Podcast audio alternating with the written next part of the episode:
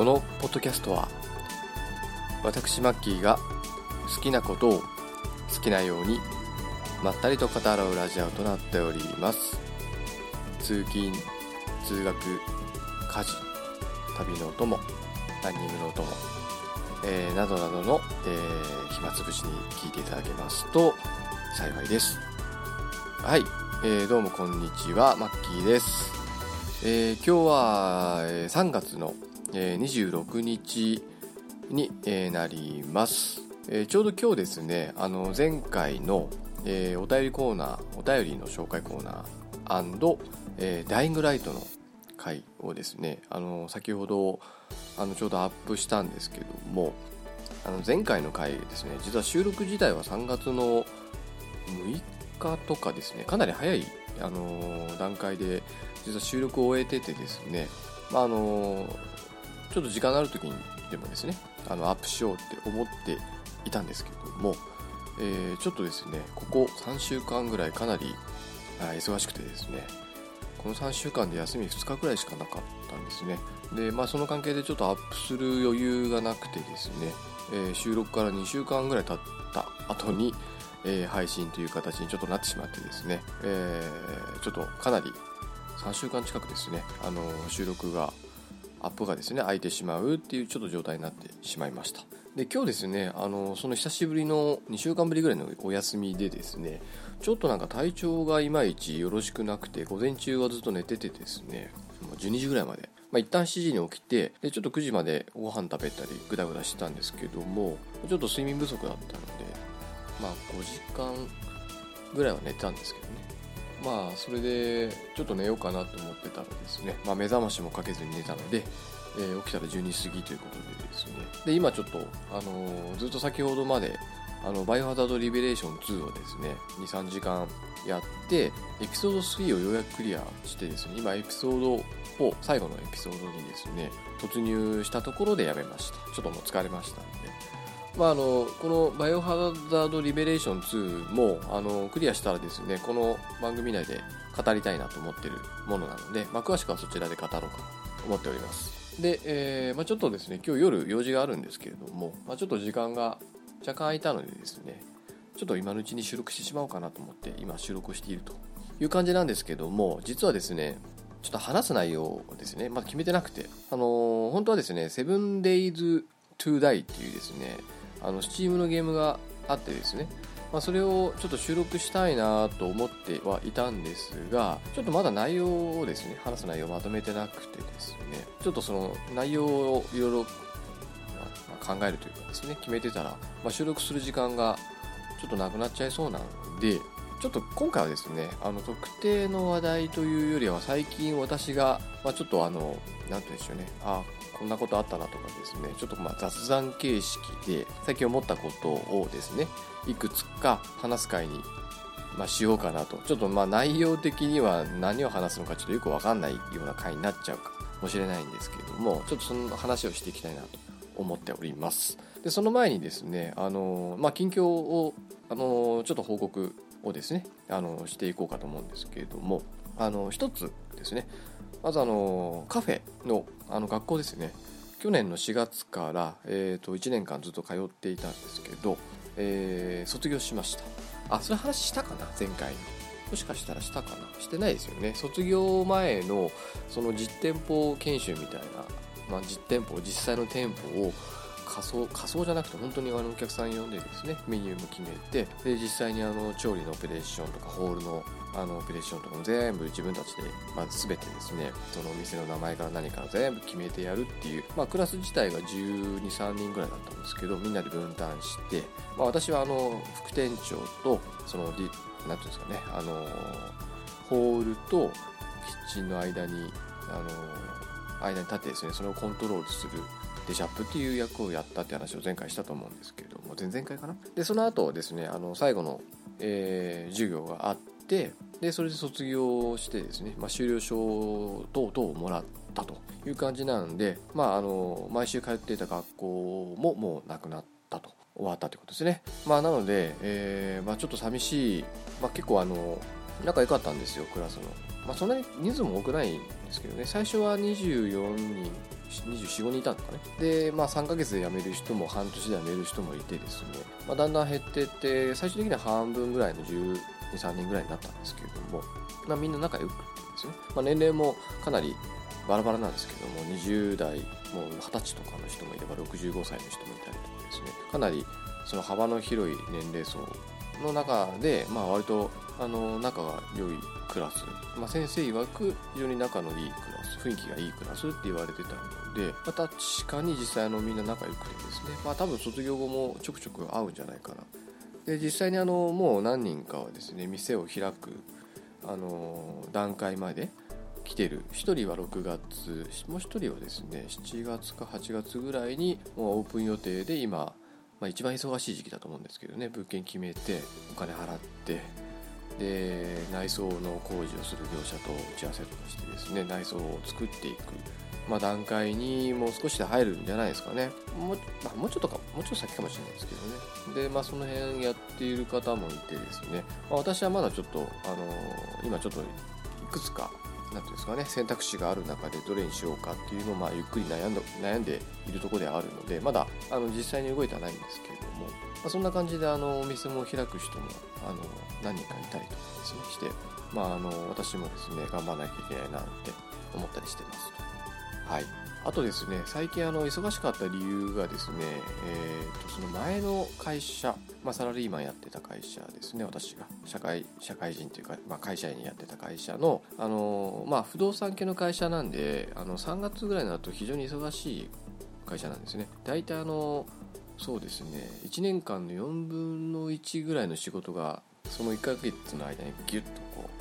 起きてしまうというか発生してしまうようなあの仕事なんですね、まあ、不動産系って、まあ、そうなんですね。やっぱりあの3月って一番動くじゃないですか物件が。引っ越しする人多いですよね。だから引っ越し業者も忙しいですね。で不動産業者も当然今が一番あの人が動く時期なので忙しいと。で私があの勤めてた会社っていうのがですねその企業のその社宅を管理する仕事だったんですね。社宅。あの会社の方で用意する、まあ、住み住みかっていうんですか？住宅っていうんですか？でそれをあの、まあ、いろいろこうサポートするような仕事してたんですね。企業が、まあ、分からないところをその不動産会社としていろいろこう、まあ、代わりにやってあげるみたいな。で企業もですね当然あの4月って移動の時期じゃないですか、まあ、新人も入ってくるし。なんで一番あのいわゆるその人事異動が一番発生する時期なのでそれがあの人事異動発生するイコールその社宅を借り換えないといけない。解約もしないといけないっていう時期になりますよね。それがまあ一番今この3月に集中するということでちょっとあのヘルプ行ってたんですね。自分のあの前にいた辞めた会社に、ま、短期の、ま、バイトっていう形で行くっていうですねまあ珍しいケースなのかなっていう気もしなくもないんですけどそれをですね、まあ、ちょっと5日間だけなんですけどもあの出勤をしてですねで昨日で最後だったんですけど、まあ、あのバイトとの調整とあとほとんど休みをそっちの会社の出勤にやってしまったがために、まあ、この23週間ほとんど休みが取れない状態になってしまったと。いうことで、まあ、ちょっと体がかなり疲れて、まあ、いる状態なので、まあ、ちょっと風邪気味なのも、まあ、その辺の疲れからの影響なのかなというのもちょっとあるかなと。この1年ですね私あんまりこう大きな風邪ひかなかったんですよ。体調崩さなかったんですよ。サラリーマンやってた時は年に12回多い時34回ぐらい、まあ、風邪っぽくなって、まあ、休むほどはいかなくてもですねちょっと体調悪いなっていうあの日がですね年に数回あったんですけどこの1年はほとんどなくてですねちょっと体調悪いかなっていうぐらい。でまあほっとくと治っちゃってそのまま悪化するっていうことがこの1年ぐらいなくてですねまあ何でしょうね。何が原因なのかなっていうのをちょっと考えてみると一つはですねもしかすると私あのかなり手洗いをちゃんとするんですよ。あの外から帰ってきたらかなりきっちり。そうですね。それこそ1分間ぐらい手洗ってたりとかですね二度洗いしたりとかあとあのトイレ行った時は必ず石鹸で手を洗うようにしてます。あの自宅であろうが外出先であろうが、ま、ただちょっと駅とかでしちゃうと石鹸置いてなかったりするんですよね。地下鉄は置いてあるんですけど結構私鉄とかだと置いてなかったりするんで洗えない時もあるんですけどほとほと ほとってなんだ？ほとんど必ずあの石鹸で手洗ったまあ飲食店やってくっていうのもあるのでそういう癖つけておこうかなっていうのも、まあ、あるんですけど手って一番汚れる部分だと思うんですよね、まあ、足とかも当然汚れるんですけど足で物掴まないですからね、まあ、手っていろんなものを掴んだり顔触ったりあるいはその触ったものを口に入れたりする、まあ、あるいはそのままこう手の中に手を口の中に入れちゃったりすることもありますよね。下手すると。なんか歯になんか詰まったぞみたいな感じで。ということでかなりですねその手っていうのが一番汚れるし一番その感染源になるものだろうという気がしててですねかなりしっかり手を洗ってます。でそんなことなんでしてるかというとですねいつだっけ？なこの間ちょっとあの話したかもしれないんですけど食品衛生、え、管理者っていうですね資格を取ったんですね。まあ簡単な資格なんですけど1日講義受けてお金払うだけででこれがないとあのお店を開けないんで必ずあの店に1人必ず必要なんですね。でそれを取った時にですねやっぱりこういろいろ講義受ける中で、まあ、最近の話をが出たんですね。最近。細かい菌いろんなその目に見えない菌ってやつですね。その話聞いてるとやっぱ怖いなと思ったんですよいろいろと。やっぱ手洗いとかって一番大事だなって、まあ、うがいも大事なんですけど多分うがいよりも私手洗いのが絶対大事だと思います。のであの皆さんもですね手洗いをしっかりやるっていうねこれ衛生管理の第一歩だと思うんで結構あの男性の方って手洗わない人多くないですか？私あの職場にしろそのその辺でなんかこうなんですか？そのショッピングモールとかでトイレ行った時にしろ手洗わない人本当多いなってつくづく思うんですよね。特にあの台台をした後に手洗わずにそのまま行っちゃう人が結構いるんですよ。あるいは先っちょに指の先っちょになんか水ちょろっとつけただけでさっと行っちゃったりとか嘘とか思っちゃうんですよね私それ見て。嘘でしょって。手洗おうよって。まあ、小でも大でも手は洗おうよって。ほとんどの人洗わないですね。あれがですね多分風邪が流行ってる時とかに感染源になっちゃうんじゃないのかな。とインフルエンザとかも含めてですね。あの本当手洗いは大事だと思いますよ。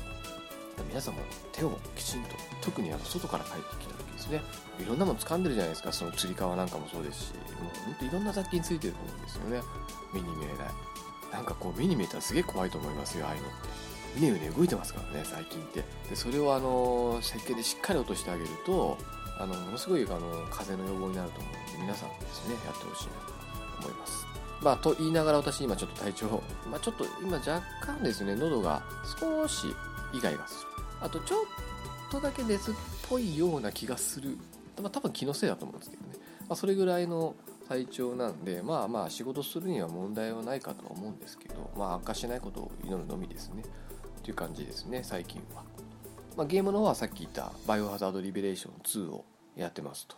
あと 7days to die まあ、スチームの方ですね。これもたまにやってます、まあ、今ちょっとバイオハザードリベレーション2先にクリアしたいなっていうのでそっちに力を入れてやってて、まあ、たまにレイドモードもやったりやらなかったりっていうまあそんな、あの、感じまあ時間があんまりないのでやれる時間がですねないので、まあ、ちょこちょこと本当に細かくやってたりとか、まあ、やらない日のがちょっと多かったんですけど、まあ、ちょっと一旦落ち着いて、まあ、また明日からあのバイトずっと5日間ぐらいバイトなので、まあ、あのその後ですね休みになったらしっかりやっていこうかなとゲームの方もですねあとあの、何でしたっけ、あの、ドラゴンクエストヒーローというんですかあれがちょっと気になってますね。プレイステーション3と4で確か出てますよね。もう2月の終わりぐらいに。まああの、簡単に言っちゃうとあれ無双系なんですよね。無双系のドラクエバージョンなんですけど、割と評判がいいんですよね。あの、評価が良いんですよね。多分しっかりと作られてるんでしょうねあのドラクエの世界を壊さずにそれでいてなおかつその無双の楽しさをちゃんと味わえるようなまあそういう仕上がりになってるからこその評価だと思うんでちょっと気になるんですけど高すぎですねあの定価だと8000円ぐらいするんですよ。プレイステーション4だと。で中古屋でこの間見たら4980円で売ってたんですね。あまあ中古でいいかなと。でもうちょっともう1000円ぐらい安くなったら税込みで4000円ぐらいで買えるようになったらちょっと買ってもいいかなって今思ってる。んで、まあ、バイオハザードリベレーション2クリアしてからちょっと検討しようかなと思っております。まあ、近況そんなとこですかね。まあ映画とかもあまり見てないですし、やっぱりあの YouTube とかでプレイ動画ばっかり見てるんで、まあ日々ですね、仕事と、まあちょっと時間ある時にそのプレイ動画見て、でもうちょっと時間ある時にゲームしてっていう感じの生活ですと。はい。ということですね。まあ、ということでちょっとオープニングトークはこれまでにして、えー、その今日のまあ今日はちょっと雑談いくつかのまあちょっと思いついたですね話題をちょろちょろっと話す会に、え、していきたいと思いますので、まあ、ちょっとあの特定の話題ではないのでちょっと聞くモチベーションが中には上がらない方も、まあ、いらっしゃるかもしれないんですけどまあよかったらですね最後まで聞いていただけたらと思います。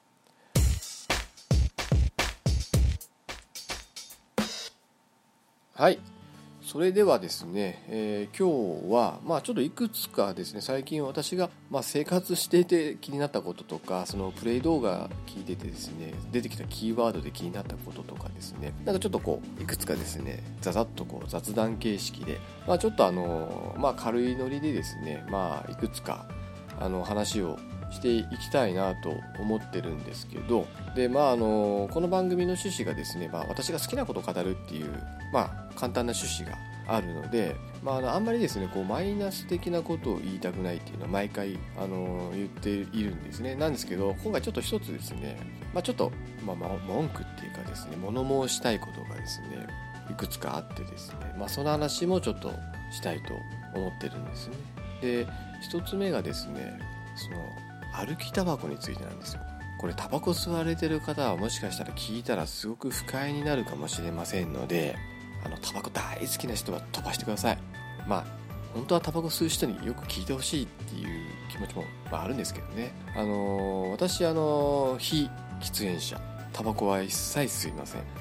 今までで1回だけ吸ったことあります。母親のタバコをくすねてまあくすねてっていうかその辺にボンと置いてあったんででなんかちょっとやけくそ気味にですね1本吸ってみたんですね。セブンスター。高校の時だと思うんですけどね。高校、まあ、2年か3年か。ちょっと忘れた。ら3年生の時かな。で吸ったんですよ。もうまずくてまずくてなんだこれと思ったんですね。もうその瞬間私はもう私の中であこれないと。これ一生吸う吸うことないなもうって思って今に至ってます。まあ、なので、まあ、その時の直感は、まあ、当たったらなんですけど、まああの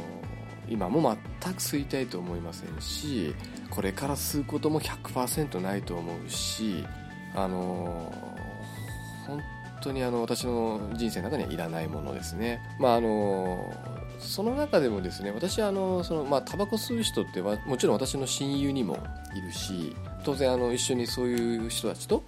そのご飯食べたり飲みたりすると、まあ、タバコ吸うわけですから、まあ、そういうあの何、て言うんでしょうね。あのまあ本当はそういう人たちにも言いたいしやめてほしいっていう気持ちはあるんですけどまあでもそれは、まあ、いわゆる本人の自由じゃないですか。タバコを吸う権利っていうのは誰にでもあるので、まあ、その権利を奪う権利は私にないなんかややこしい言い方しましたけど、まあ、それをやめさせる権利は私にないですからまあタバコ吸う人はまあ自由に吸っていただいていいとは思うんです。ただですねやっぱりですね吸わない人間としてはですねタバコの匂いとかを感じて生活したくないんですよ。なのでお店行く時必ず分煙されてる店しか行きません。あの食べるとこですね。飲食店行く時は。なんですけど飲み屋さんとかって結構分煙されてないじゃないですか。焼き鳥屋さんとか。私焼き鳥とか好きなんですけど焼き鳥屋さんとか行くと100%分煙されてないんですよ。であのどんなに美味しい食べ物もですねタバコの匂いすると台無しなんですね。なので必ず分煙されてないお店じゃないと私行かないんですけどお店はまだですねまあでも分煙されてりゃいいんですけど一番やられるとすごく不快なのが歩きタバコなんですね。歩きタバコって何でみたいなにするんですか？本当にしてる人多いですよね。これってマナーの問題なのかなと思うんですけどなんでちょっと何ていうんですかね？あのもう駅出たら途端にタバコ吸い始めたりする人いるじゃないですか。え歩きタバコって最近しかもダメなとこ多いですよね。で私が住んでるあの駅も1年前か2年前にですねその市の条例でその駅の周辺は喫煙 NG になったんですよ、まあ、いわゆるその過料っていうんですか？罰則みたいなのもあって確か1000円取られるんですね。あのタバコ吸うと。で最初の頃はなんかあの知ら なんか変なおじさんがですねしょぼくれたおじさんがうろうろしてて監視してたんで吸ってる人も少なかったんですけど、まあ、ここ最近っていうかもうですね、まあ、事実上合ってないようなものになっちゃってるんですよ。もう駅前でも堂々と吸ってる。それこそサラリーマンもいっぱいいますし、まあ、喫煙所でちゃんと吸ってる人もいるとは思うんですけど。まあまああのー、ていうんですかね。しれっと吸う人が本当に多くてですね。もう本当に不快なんですよ。しかもあの歩きタバコですから私の目の前歩いてる人とか吸い始めちゃったりすると本当に匂いがですねもうもろもろ匂いするんですね。でなんかテレビでなんか前実験やってたんですけど確かに 10m20m 離れても影響を受けるらしいんですよ。あの体に良くないものがですね体内に入る入ってしまうらしいんですね。だからかなりですねあの毒をまき散らして歩いてるんだと思うんですよそういう人たち。でもそういう自覚全くないしどんだけ不快な思いしてるかっていうの分かってないのかなって。タバコ吸う人から見ると吸わない人が歩くタバコタバコされるとどんなに嫌な思いをするかっていうその度合いをなんか甘く見てんじゃないかなと本当不快なんですよ。頭小突きたくなりますね。スーツ着てるやつ見るとあんた社会人なんでしょってルール守りなさいよって、まあ、そんなこと言ったら多分喧嘩になると思うんであの、まあ、注意なんかできないんですけどね。まあ、なんでそんな簡単なことが守れないのかなと思うとやっぱりですねそのマナーに任せるにはちょっと限界があるっていうかもう慣れすぎちゃってると思うんですよね。当たり前になっちゃってると思うんですよ吸うことが。だからあのー、最近になってからですねその歩きタバコ禁止条例みたいなものがですね各都道府県の各市区町村とかで、まあ、行われてるんだと思うんですけどその私が物申したいのはですねルール作りが甘すぎるんじゃないかというところですね。あの大体1000円ってないなと思いません？そんなもんあの大人にしてみればその1000円ぐらいいくらでも払ったるわっていうようなふうに思っちゃう金額だと思うんですよ。最悪注意されて。もういいやってなっちゃう金額だと思うんですね。だそういう中途半端な金額っていうのが一番良くないと思うんですよ私。だからあの罰金はですね最低でも満単位。例えば1万円とか2万円。でポイ捨てはもう5万円ぐらい取ってもいいと思いますね。あのタバコの吸い殻をですねその排水口とかその辺に道端でポイって捨てていく人の中にはまだいるじゃないですか。あれはもう本当悪質だし火事の原因にもなるからあれはもう本当5万円とか10万円ぐらい取ってもいいと思うんですよ。現行犯で。まあね法律刑法とかじゃないですから。まあ、条例ですからね。そこまで厳しくはできないにしても。金額がねぬるすぎるんですよ。あんなんねほんといい大人がね1000円なんてね痛くも痒くもないと思うんですよある意味。だからあの舐められてるんだと思いますね。もう本当満タンにすべきだと思います。うちもあの1000なんですよ。なんで1000円とかわけわかんない金額するかなって思います。本当1万円、まあ、最低でも1万円、まあ、10万円ぐらい1000円じゃないですか。そしたらね市のあの税金の収入源にもなるんじゃないですか。でそれを厳しく取り締まっていけば、まあ、1ヶ月2ヶ月。締まっていけば多分あのだんだんその歩きタバコしていく人も減っていくと思うんですよ。最初はちょっと人数かけて動員しても、まあ、ちょっと人件費かかっちゃうと思うんですけど。だんだんルールが浸透すればですねいいと思うので何ていうんですかねそういうのをあのちゃんと本当やる気あるのかなって思っちゃうんですよね。なんで1000円とか2000円とかっていうまあ子供に例えるのはちょっとおかしいんですけど、まあ、ちょっと金額がですねぬるすぎんじゃないかと。本気で取り締まるんだったらもっとちゃんとした金額にしてほしいなというとこが一つですよっていう話をちょっとしたかったんですね。そういうことをしないと減らないでしょもう。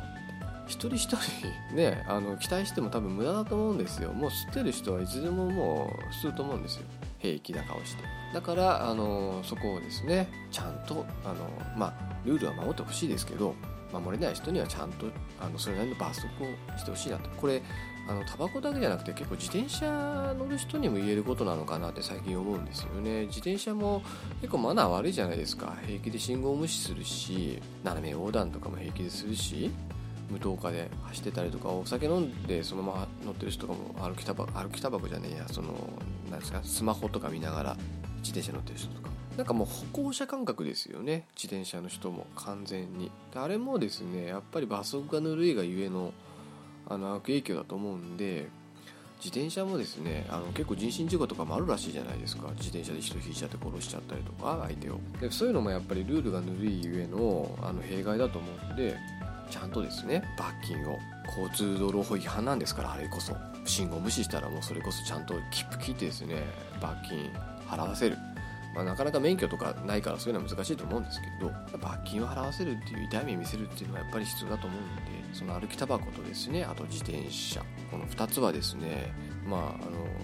マナーの向上にもつながってその駅前の自転車も減るかもしれないですし収入源になるんだからなんかいいこと尽くしだと思うんですよね。なんでそういうことやらないのかな不思議だなって。なんかすごく思います。思いました。のでちょっと話してみました。はい。っていうのがですね1つ目の話題ですね、えー、タバコの話題。でもう一つがですね最近あのちょっと携帯の契約内容全然今までですねちゃんと見てなくてですねふと見たんですよ。私 au なんですけどなんかあのアプリがあるんですね。お客様サポートアプリみたいのが。でそれをですね、あのその電車にこう乗ってる時にですねちらっとこう見てて今月がですね、あのまあ、au 光も入ってたりとかあと私2台目のあの iPad も持ってるんで大体ですね2万円超えるんですよ毎月。で今月も2万3000円ぐらい請求来ててあ相変わらず高えなと思いながらですね久しぶりにこう内訳をこう見てたんですよ。何気なく。そしたらなんかですねオプション費用で4000円以下とか取られてたんですよ。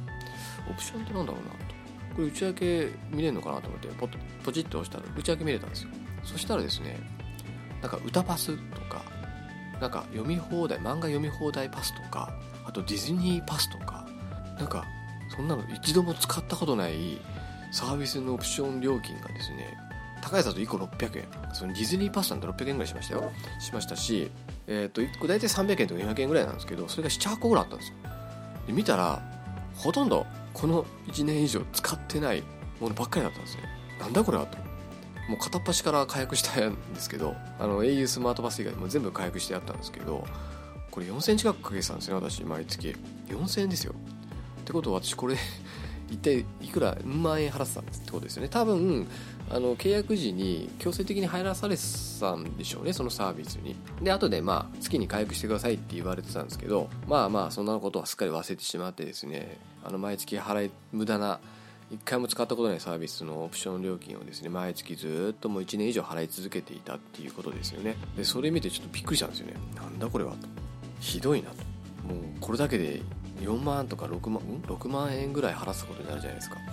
なんつもったいないことしたんだって思い始めて、まあ、そもそもですねその携帯の内訳とかいろいろ見てたらですねやっぱ携帯ってスマホになってからバカ高くなりましたよね。昔は言っても5000円いかなかっ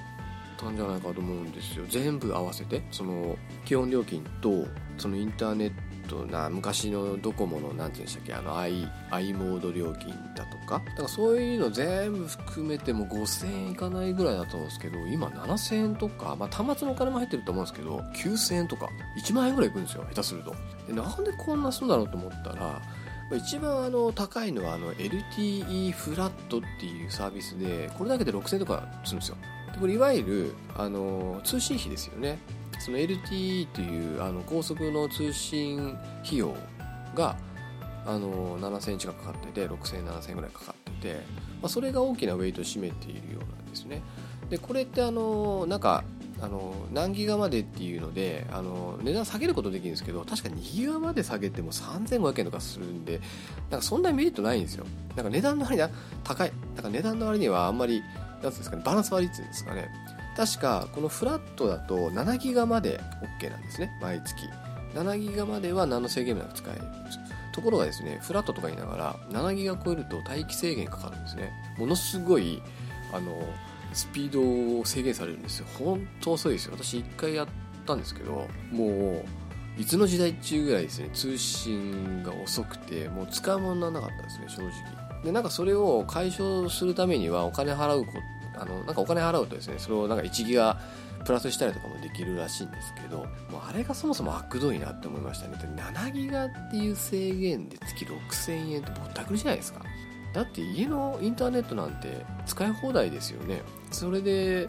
確か4000円もいかないと思うんですよインターネット料金なんて。ところがこれが携帯になってたんそれそのサービスオンリーで6000円とかってなんやねんっていう感じじゃないですか。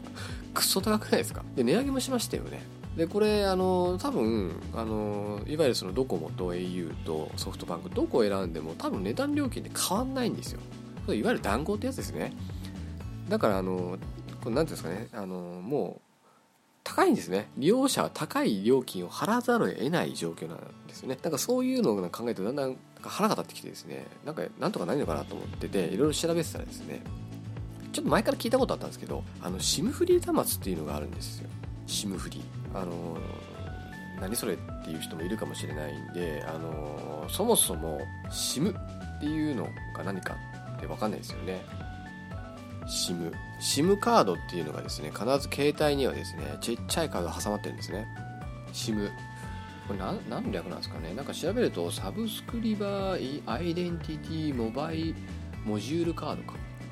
サブスクん？サブスクフリー、まあ、ちょっとスペル合ってるか分かんないですけどアイデンティティ、えー、モジュールカード略して SIM カードっていうんですけどあのまあその ID ですね。その番号っていうんですかね携帯でいうと。それをあの、まあ、固定の番号がついた IC カードほんとちっちゃいカードなんですけどでそれがですねあのこの各携帯には必ず刺さってるんですけどあの SIM フリーカードっていうのが普通のあのいわゆるそのドコモとか au とかで契約するとあのこの SIM にはですねロックがかかってるんですよ。SIM ロック。HIM ロックじゃないですよ。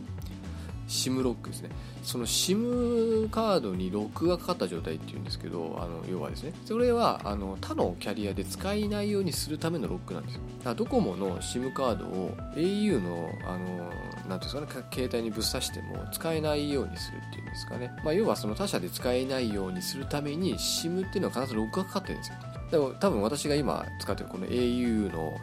携帯の SIM カードもロックがかかってるんですね。au 以外では使えませんっていう。でそれがですねあのロックがかかってないものは SIM フリーっていうんですよ。これは特定のあのキャリアにロックがかかっていない何にでも使えるカードっていうような意味合いですね。であのちょっと難しいことは説明できないんで簡単に言うとその端末っていうのはですねあの携帯屋さんで買うと必ずその SIM ロックかかった状態で渡されるんですね。ドコモとか au に行くと。なんですけどそういうとこに行かずにですねその SIM フリー用の端末を購入してで SIM フリーカードをさらに購入してでその SIM フリーに対応したプロバイダーと契約するとその大手キャリアと契約したように同じようにですねその端末をですねスマホでですね使うことができるんですね。あの普通に。でまあ音声スキルもちゃんとあるんですよ。なのであの普通になんかビッグカメラさんとかでもそういうコーナーあるらしいですよ。SIM, SIM フリーあちょっと名前忘れちゃったんですけどそのカウンターがあってそこに行くとあの端末選んで SIM フリーカードがあってであとプロバイダー決めてっていうことであの SIM フリー端末を買うことができるんですであのメリットはですね通信料金が安いんですね。さっき言ったようにドコモだとあの2ギガとかまででも結構3000円とか取られるんですよ。基本料金以外に。ところがですねあの SIM フリーであのそのサービス提供しているプロバイダーをあの MVNO っていうんですよ。モバイルバーチャルネットワークオペレーターの略らしいなこっちゃですね。MVNO これ日本語に言うと仮想移動体通信事業者。キャリアさんですね。あの通信業者ですね。そのドコモとかのあの回線を間借りしている通信業者。でこの MVNO っていうのが提供しているサービスをその SIM フリー端末に提供あのされてるらしいですね。でそれを使うことによって安くすることができるんですけど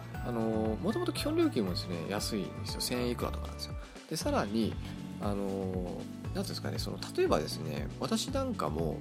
下手すると2ギガぐらいしか使ってないんですよ毎月。だから残り5ギガは余ってるんですけどあの悪どいことにですねその大手キャリアはその余った分は繰り越せないんですよ。今月5ギガ余ったから来月に繰り越して5ギガプラス7ギガで12ギガまではあの制限かかりませんみたいなことやってくんないんですよ私たちは。なんですけどこのあの SIM フリーで提供されてるこの NVNO のプロバイダーだと2ギガまでだったら1000円とかですね。安いんですね。まあ、もちろんあの2ギガ超えちゃうとまたお金かかっちゃうんですけどあんま使わない人にとってはですね絶対こっちの方が安いんですよ。1000いくらとか、まあ、下手したら2 3 0 0円ぐらいで借りちゃうんですね。使えちゃうんですね。だから、あの、そんなにこうバンバン使わない人にとっては多分今すごく無駄なお金を払っている気がします。それはあのー、なんですかねその携帯でですね動画とか見てたりとかストリーミングしてると結構いっちゃうんですけどまあネットをたまに見てあとは LINE したりとかするぐらいだったら多分いかないんですよね2ギガも毎月。そういう人はあの SIM フリー端末にした方がかなり安くなるんですね。ただあのデメリットも当然あってですね1つ目が分かりにくい。何でしょうね。あんまりマスコミもこれ取り上げないですよね。テレビで見たことないです私この話。シムフリー端末っていうもの自体はですね。まああのキャリアからの圧力なのか知らないですけど分かりにくいんですね。どういうサービスがあってどうやったらそれをあの手に入れることができるかっていうのが分かんないんですすぐには。よっぽどあのインターネットで調べないと分かんないんですね。あとですねそうですね。やっぱり2ギガまでとかって制限があるのでそれを超えちゃうと、まあ、追加料金払わなきゃいけないっていうところはまデメリットなのかなっていうのと、まあ、とあの携帯のアドレスは使えなくなりますね。メールアドレス。あの私みたいに au だとあのアットマーク後ろが ezweb ezweb.ne.jp っていうドメインのついた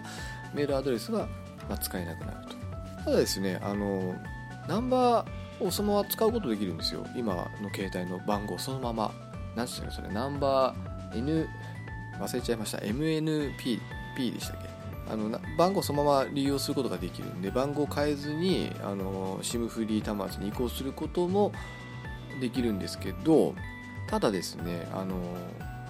例えばですね今私も au 使っててですね SIM フリー端末にしたいなと思うとこれちょっと難しいんですよ。というのもですねほとんどがあのドコモの回線使っているらしくドコモ端末じゃないとそもそもダメだったりするのでそうなると一回この au で使っている iPhone を手放し解約してしかもほら残っちゃうじゃないですか。端末料金が。それを数万円さらに払ってで SIM フリーで使える端末をさらに購入してってなるとこれ金額相当いっちゃいますよね。なのでそうなっちゃうとちょっとあの金額的なメリットが薄れてしまうんでやっぱタイミングが難しいかなと。ちょうど2年経ったとかですね。端末の料金払い終わったとかそういうタイミングじゃないとなかなか SIM フリー端末に切り替えようっていうのは厳しいのかなっていうのが、まあ、ちょっとありますよっていうところですね。でちなみに本当に参考までになんですけど例えばですね、えーまあ、例えば、まあ、外では、まあ、LINE ぐらいしか使わないと。あとメールぐらいかなと。で家では w i f i つないでる人だったとしますよね。その場合で SIM フリー端末、まあ、iPhone の SIM フリー端末を買いましたっていう時に参考金額ですけど SIM フリー端末の iPhone が7万3220円。多分これ32ギガかな。で OCN モバイルワンっていうあのプロバイダーがあるんですけど、まあ、プロバイダーというかサービスですね。で契約料が3240円で月額料が972円。でこれ2年間利用すると9万9792円。総額ですね。でただこれもあの安いんですけど1日の通信量が50メガまでなってるんですね。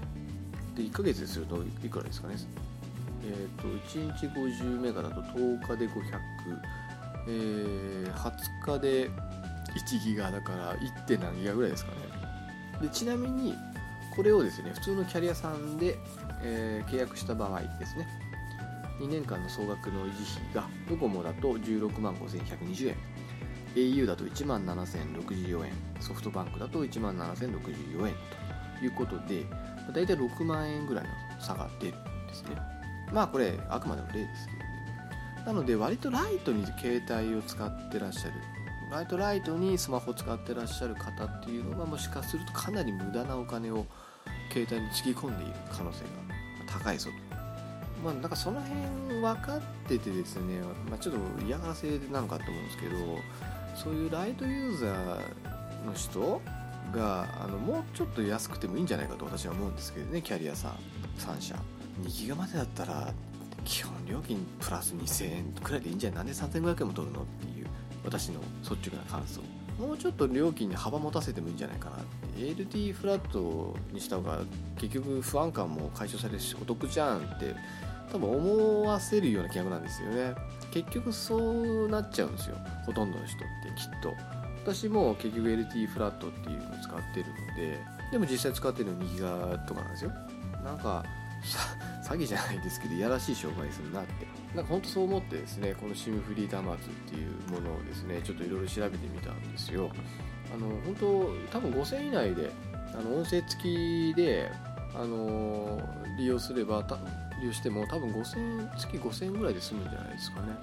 今みたいに1万円とか絶対いかないと思います。だからまあちょっと次回はちょっと SIM フリー端末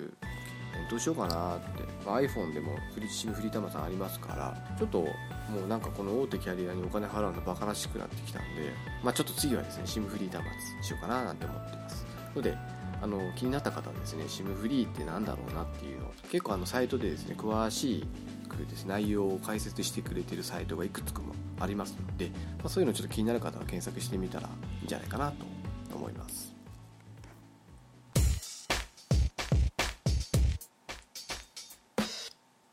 はい。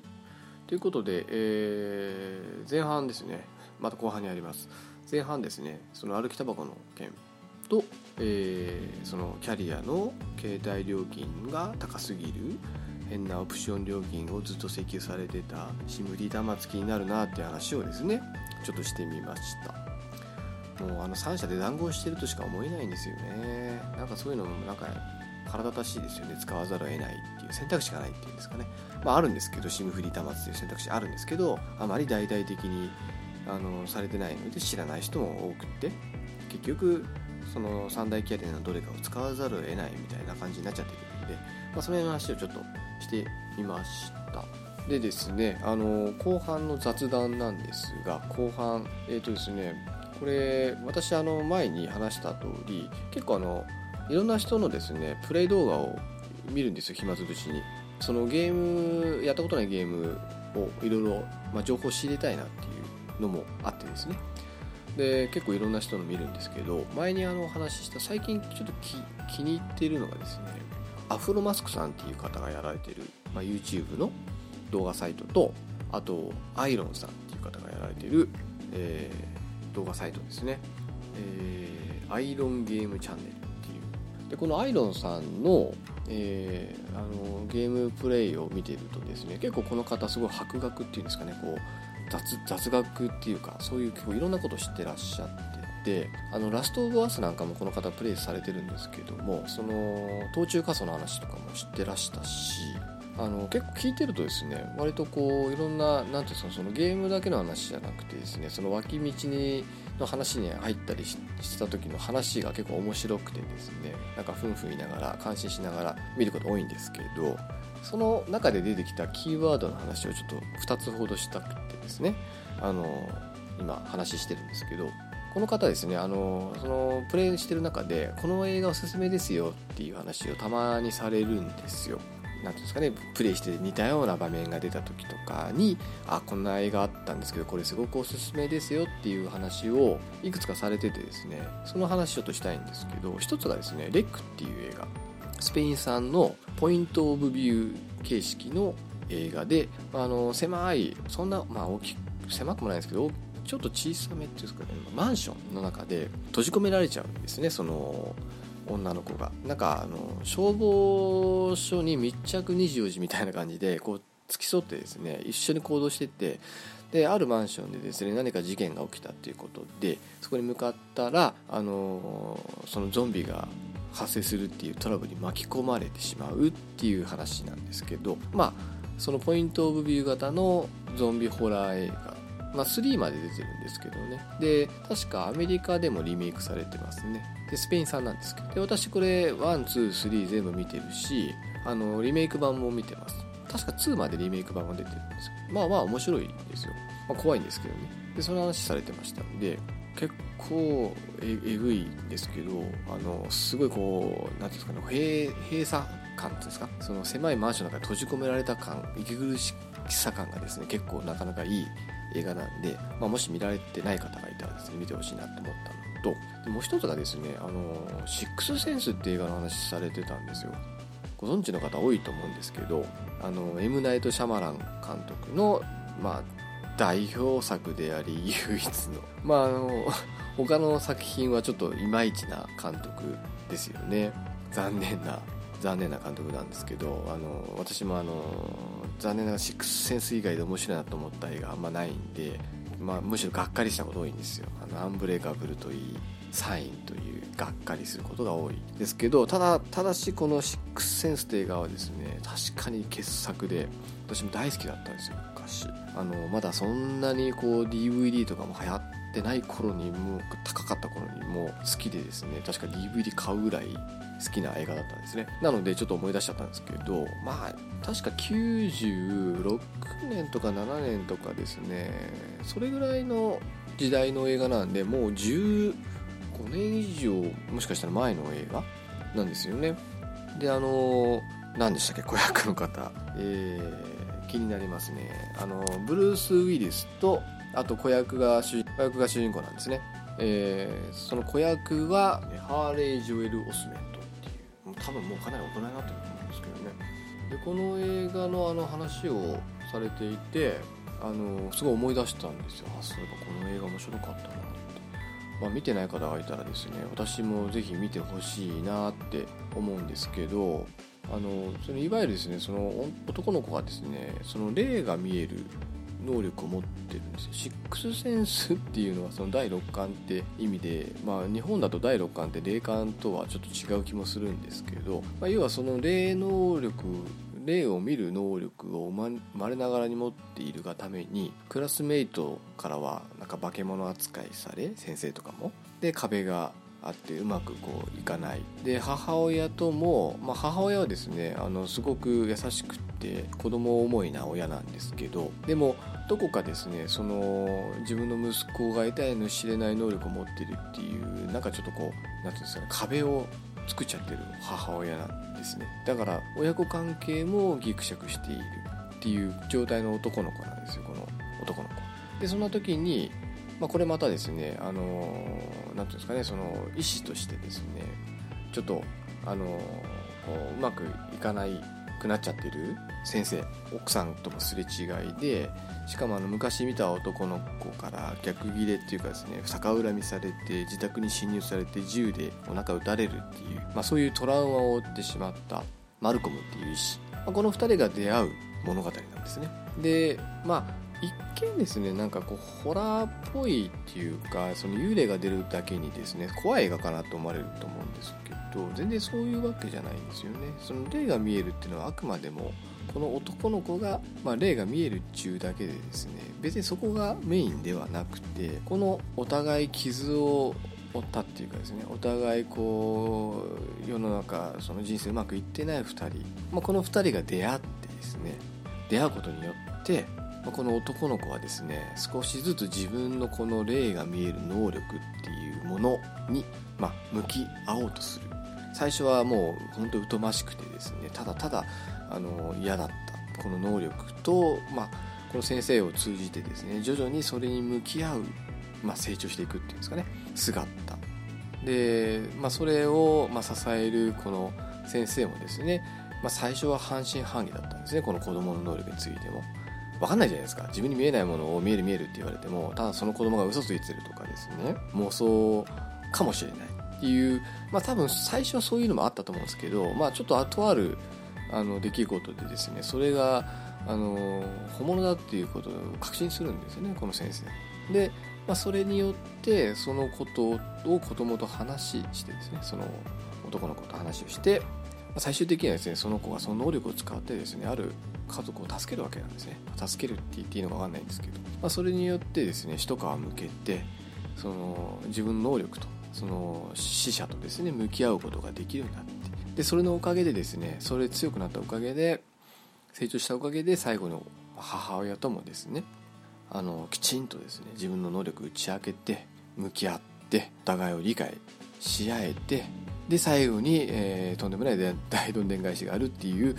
あの映画なんですね。まあ知ってる方多いから今更なんですけどこの2人の関わり合い子供がやっぱ成長していく姿で母親と和解する姿この特に母親とですね最後車の中でこう会話するんですよ。その能力についてですね子供が。そのシーンがもう最高に感動するんですよね。私も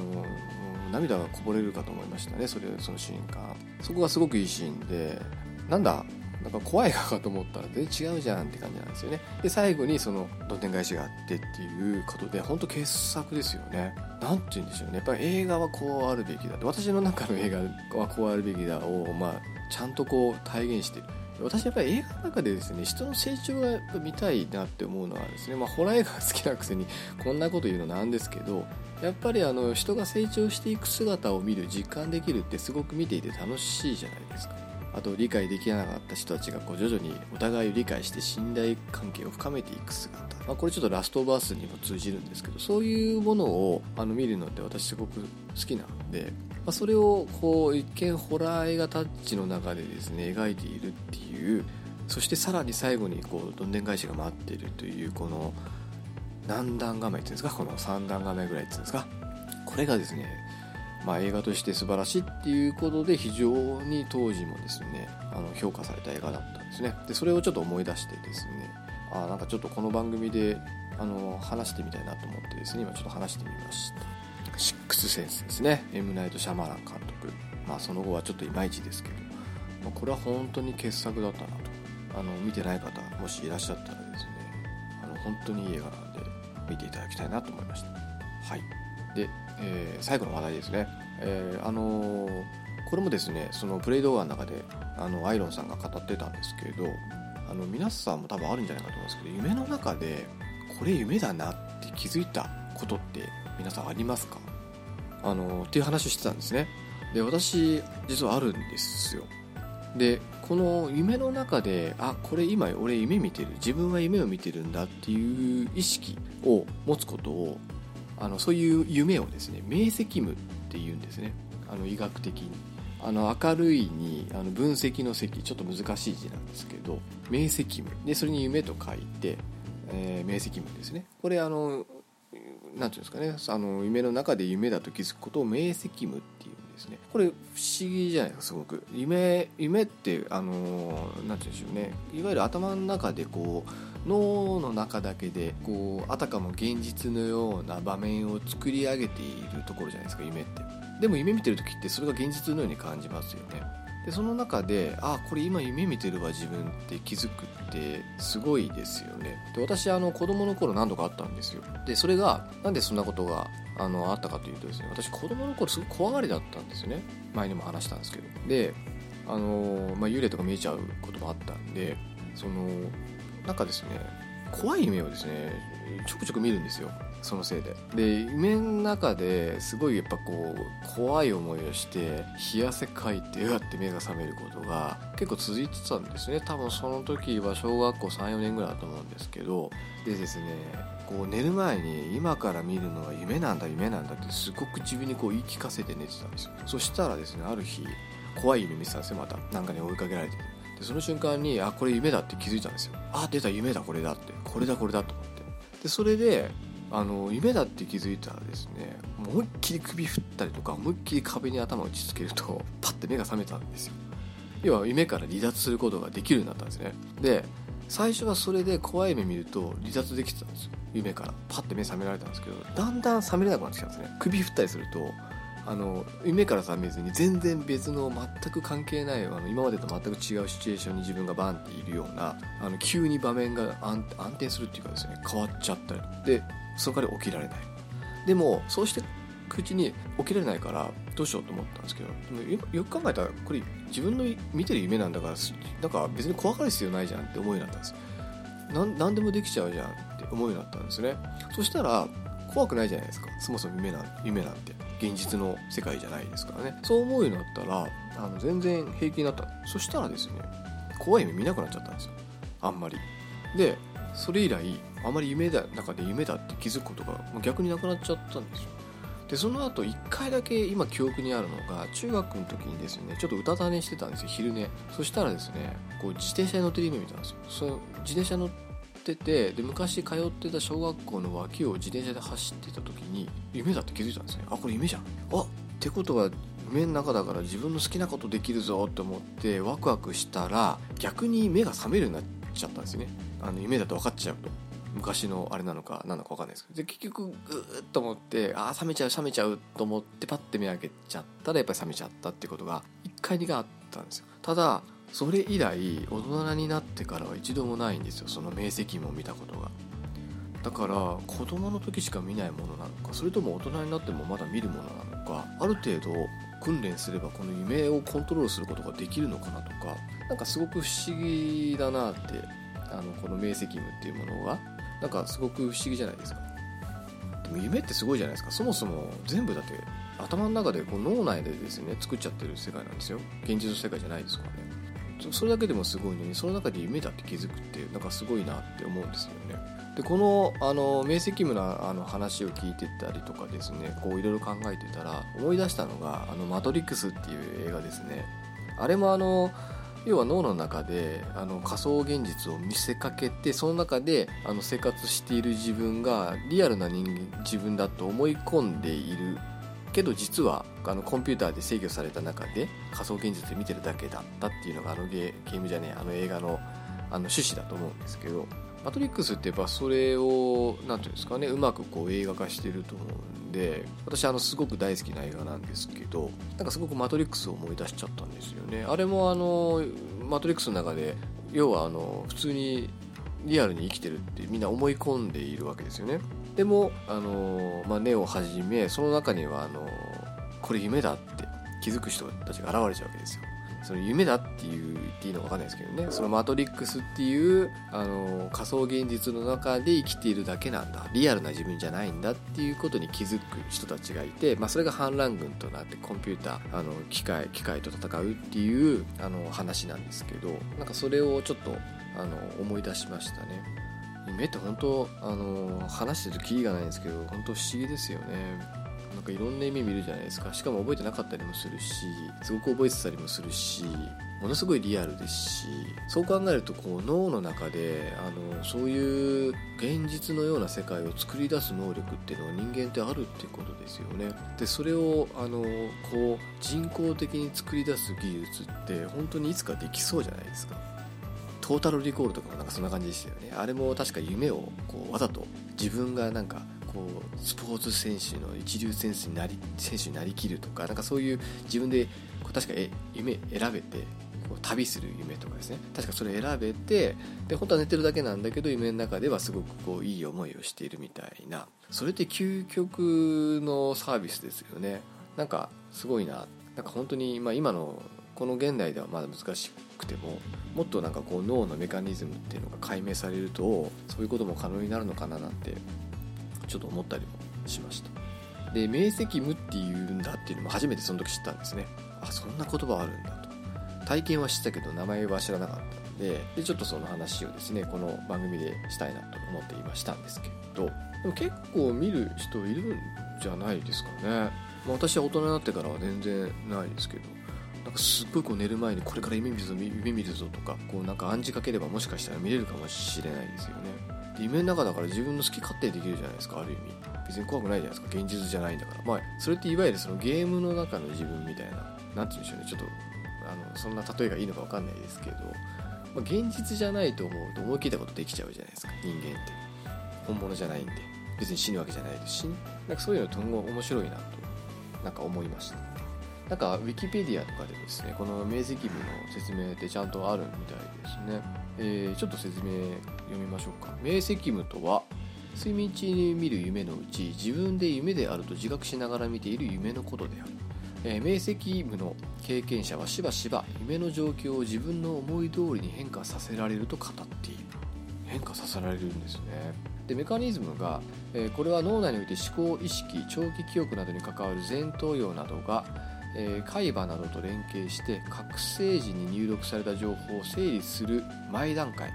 かっこ夢において、えー、前頭葉が、えー、反覚醒状態のために起こると考えられ、えー、明晰夢の内容は見ている本人がある程度コントロールしたり、え、悪夢を自分に都合の良い内容厳密に言えば無意識的な夢と意識的な想像の中間的な状態に変えたり、えー、思い描いた通りのことを、えー、実現可能な範囲内で、えー、覚醒時に体験したりすることが可能であるって書いてある。ちょっと難しいですけどなんか私が体験してることさっき語ったこと近いですよね。怖い夢見たら目覚めりゃいいんだとか。まあ首振るとあの全然違う場面になったけどそれでもやっぱり追いかけられる状態ではなくなったので、まあ、そういうことなんでしょうね。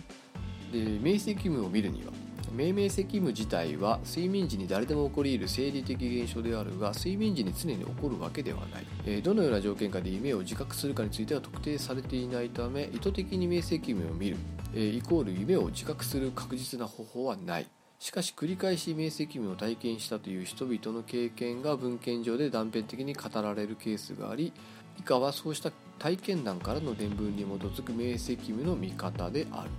えー、明晰夢を見る最低条件としてまず眠る必要があり次に夢を自覚した段階で起きてしまわない必要があるって書いてますね。そうですね。私のように夢を自覚した段階で起きて覚醒しちゃうんですね。っていう人も多分いるんでしょうね。まあなんかそれ以外もですねなんかいろいろとこう書いてあるんですけれどもちょっとこれ読むと長くなっちゃうんであでもなんか娯楽としての明晰自分が思い描いたことを夢の中で実行できることからエンターテインメントの一つとしても注目注目されているって私がさっき言ったようなことなんでしょうね。そういうことに活用できれば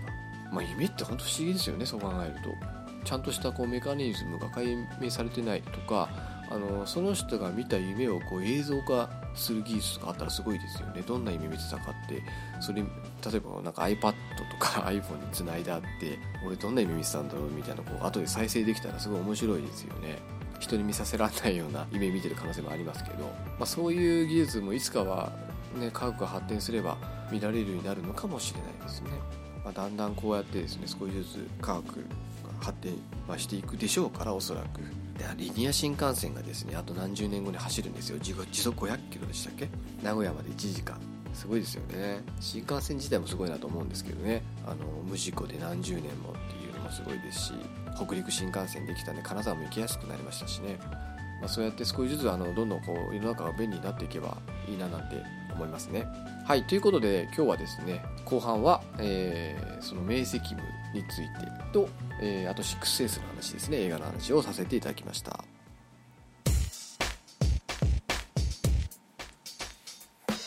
はい、えー、ということでですね今日はちょっと雑談というような、まあ、ノリでですねちょっとあの私が最近ん？って思ったちょっと引っかかったことをですね、えー、4つほど、えー、ザクザクっと話をさせていただきました。まあ、最近ちょっとあのゲームの話題が続いてたんでなんか別の話したいなってちょっと思ってたんですけどね、まあ、ちょっと聞く側からするとなんか内容が分かりにくいような話なのであのちょっと聞くモチベーションにつながらないんじゃないかなっていう危惧はちょっとあるんですけどもまあちょっと暇つぶしにですねあの聞いていただければいいかなと思ってですねあえて今日はその雑談ですね話をさせていただきました。まあ、次回、えー、そうですね、マイオハザードリベレーション2か、えー、セブンデイズ・トゥ・ダイ、まあ、どっちかのゲームの話をしようかななんて今のところ思ってますので、えー、またですね、次回、あのお会いできたらと思います、えー、お送りしたのはマッキーでした。最後までお聴きいただきましてありがとうございました。さようなら。